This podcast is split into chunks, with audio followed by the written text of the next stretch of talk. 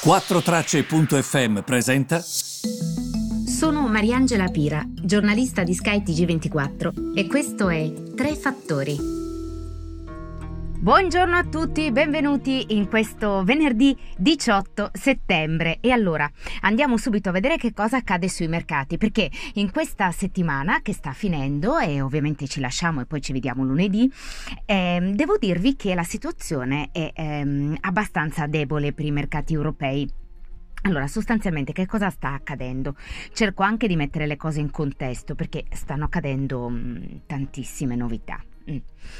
Titoli europei sono misti ma tendono tanto alla debolezza. Gli investitori diciamo che guardano soprattutto alla crescita dei casi da Covid nel continente e alle prospettive mm, che restano un po' così, diciamocelo, di una eventuale ripresa economica. E poi c'è stato appunto l'ulteriore declino dei giganti tecnologici americani e anche questo non ha aiutato. Ehm, che cosa si guarda in Europa per capire qual è la situazione? Questo cosiddetto è un Stox 600, Signi Stox scritto con due X, Sto XX600.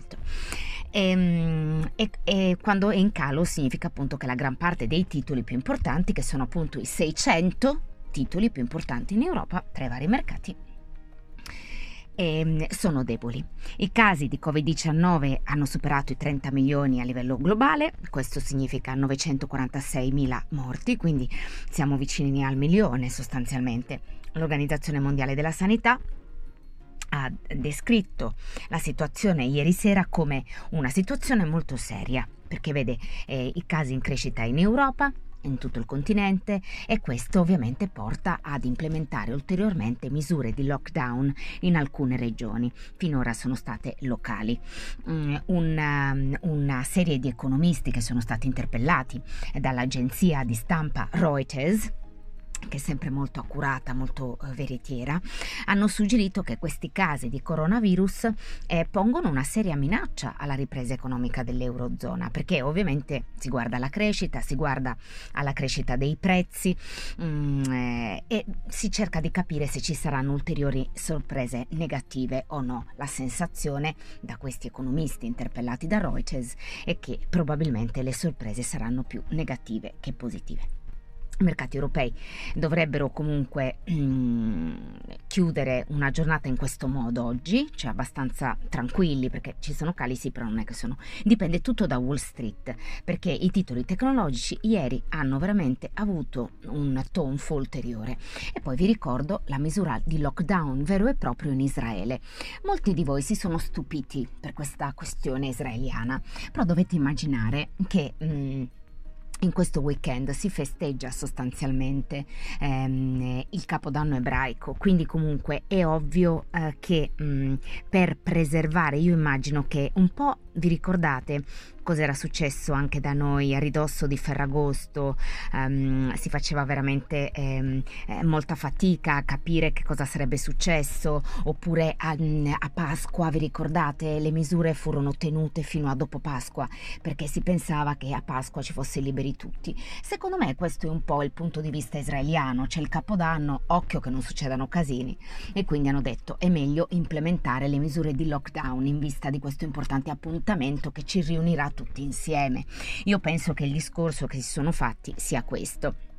Poi, in tutto ciò non dobbiamo dimenticare i vecchi problemi, le negoziazioni per Brexit, per esempio, perché il negoziatore principale in Europa, che è Michel Barnier, come sapete, ha detto a Bruxelles che un accordo con eh, la Gran Bretagna ancora è possibile, secondo quanto ha riportato la stessa Reuters, che prima vi ho citato sul Covid, e ha citato ehm, delle fonti diplomatiche. Invece, guardando ai titoli, per chiudere, eh, attenzione ai consigli di amministrazione delle banche Caixa Bank e della banca posseduta dallo Stato Bankia, perché hanno approvato un piano di fusione che creerà la più grande banca del paese, la più grande banca spagnola.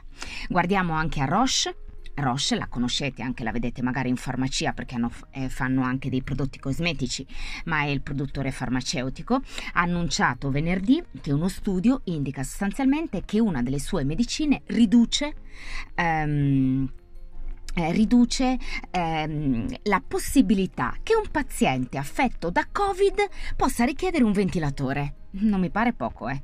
Quindi attenzione anche a questa notizia, perché se ne parla poco qui ho visto, però è una notizia importante. Infine, Borsa Italiana.